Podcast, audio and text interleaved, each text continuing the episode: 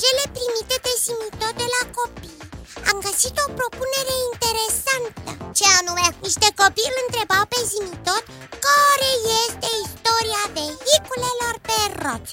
Mai precis, care este istoria automobilului? Păi se poate spune că de la inventarea roții a început de fapt istoria autovehiculului. Nu mai bine îl rugăm pe Simi să ne spună și nouă Și astfel să răspundă și copiilor care i-au trimis mesaje tot? Da, biții pe recepție, ca de obicei. Copii, te roagă să le vorbești despre autovehicule. Și te rugăm și noi. Da, da. Eu, eu și Iti mm-hmm. Să ne spui câte ceva din istoria mașinilor. Inițiez secvența de căutare. Rezultate suficiente când sunteți dispuși, putem începe Suntem! Te ascultăm! Încă din cele mai vechi timpuri, omul a căutat metode prin care să poată transporta diferite materiale sau hrană de la distanțe mult mai mari. Astfel, el a construit, folosindu-și inteligența cu care este înzestrat, diferite mijloace de transport, de la cele mai rudimentare, atingând apogeul în secolul al XIX-lea, odată cu invenția automobilului. Și care a fost primul vehicul? Iții, se pare că prima construcție considerată vehicul, în sensul de construcție destinată transportului, a fost targa purtată de oameni.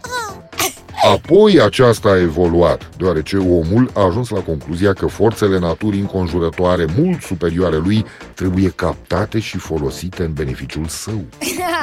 Păi de la targă și până la mașină mai e cale lungă Da, biții, și următorul pas a fost domesticirea animalelor și apariția unui nou mijloc de transport, A? tracțiunea animală.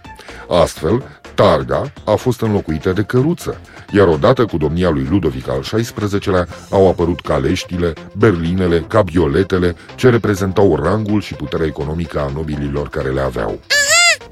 Apăruseră trăsurile și caleștile Da, Iții, Începând cu această perioadă, trăsurile s-au dezvoltat foarte mult, din mai multe puncte de vedere.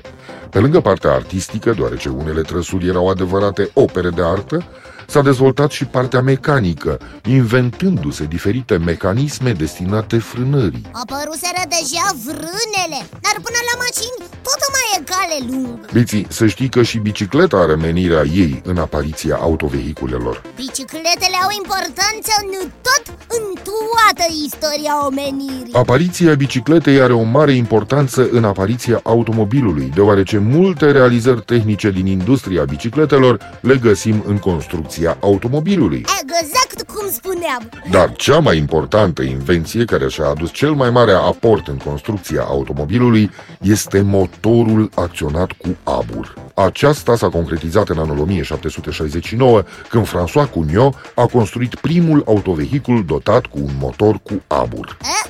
Dacă a apărut motorul, înseamnă că nu mai e cale lungă până la mașină Pici, nu mai întrerupe pe Simi Bine, gata, am tăcut Continua zimi tot Abia după apariția motorului cu ardere internă, cu pistoane în mișcare rectilinie, alternativă, putem vorbi cu adevărat de apariția automobilului. Până general Da, Iții, dar toate au avut însemnătatea lor în inventarea automobilului. mm, yep. Dar de la targa purtată de oameni și până la autovehicul Cred că au mai fost necesare o mulțime de invenții Ai perfectă dreptate, Biții. Poți să ne enumeri câteva din aceste invenții? Desigur, iată, o importanță deosebită o au și marile descoperiri ale vremii, cum ar fi realizarea electromagnetului de către Ampere în 1830, bobina de inducție construită în 1855 de către Rumkorf, acumulatorul electric inventat de Plaute în 1959, Acumulatorul electric da biții în 1959. Mi-am adus aminte de acumulatorii tăi care te lasă întotdeauna când ți-e lumea mai dragă Of, biți, nici eu nu mă bucur de acest fapt, dar știi foarte bine că în urma avariilor suferite la aterizarea forțată a lui Zorar, avariile suferite de generatorul principal au limitat la maximum capacitatea de funcționare a computerului de bord. Adică a ta Da, Iți, a mea. Se poate spune deci că primul autovehicul a apărut odată cu inventarea motorului cu abur Rezultă logic că primul automobil funcționa cam ca o locomotivă Exact, Iți. A fost inventat în 1769 de capitanul de artilerie francez Nicolas Joseph Cugnot. Vehiculul se compune dintr-un cadru de lemn de esență tare, consolidat cu ajutorul unor traverse, formând astfel ceea ce mai târziu se va numi șasiu. În partea din fața șasiului se afla, sprijinit de un cadru de oțel, cazanul cu abur, ce avea aproximativ o tonă. Oi! Șasiul se sprijinea pe două osii de lemn. Pe osia din față se afla o singură roată de direcționare și de tracțiune în același timp. Osia din spate avea două roți.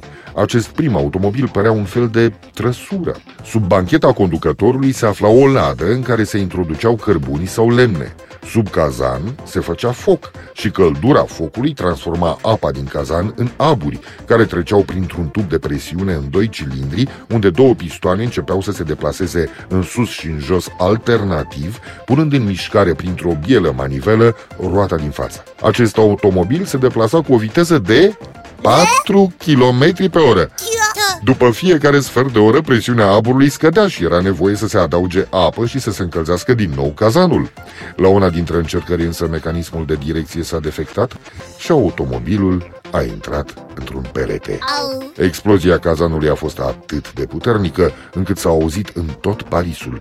Cunio nu mai primește altă comandă și abia mulți ani mai târziu meritele sale incontestabile vor fi recunoscute. Și abia după inventarea motorului cu ardere internă, adică a motorului cu benzină, a apărut adevărata mașină Foarte precis, Biții. Dar a mai fost nevoie de multe alte invenții pentru a putea vorbi de un autovehicul adevărat Mm, Da, inclusiv inventarea acumulatorilor în anul 1959 Și că tot veni vorba de acumulatori. Da. Ai mei, acumulatorii, fiind de capacitate mică, au început să se descarce. Ia! Așa că trebuie să mă retrag.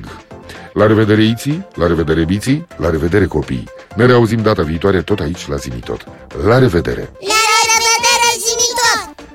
Eram sigur că și bicicleta a avut o mare importanță în inventarea autovehiculelor Da, da, eram sigură că erai sigur Așa sunt eu, sigur, sigur, sigur Zimi! Zimi!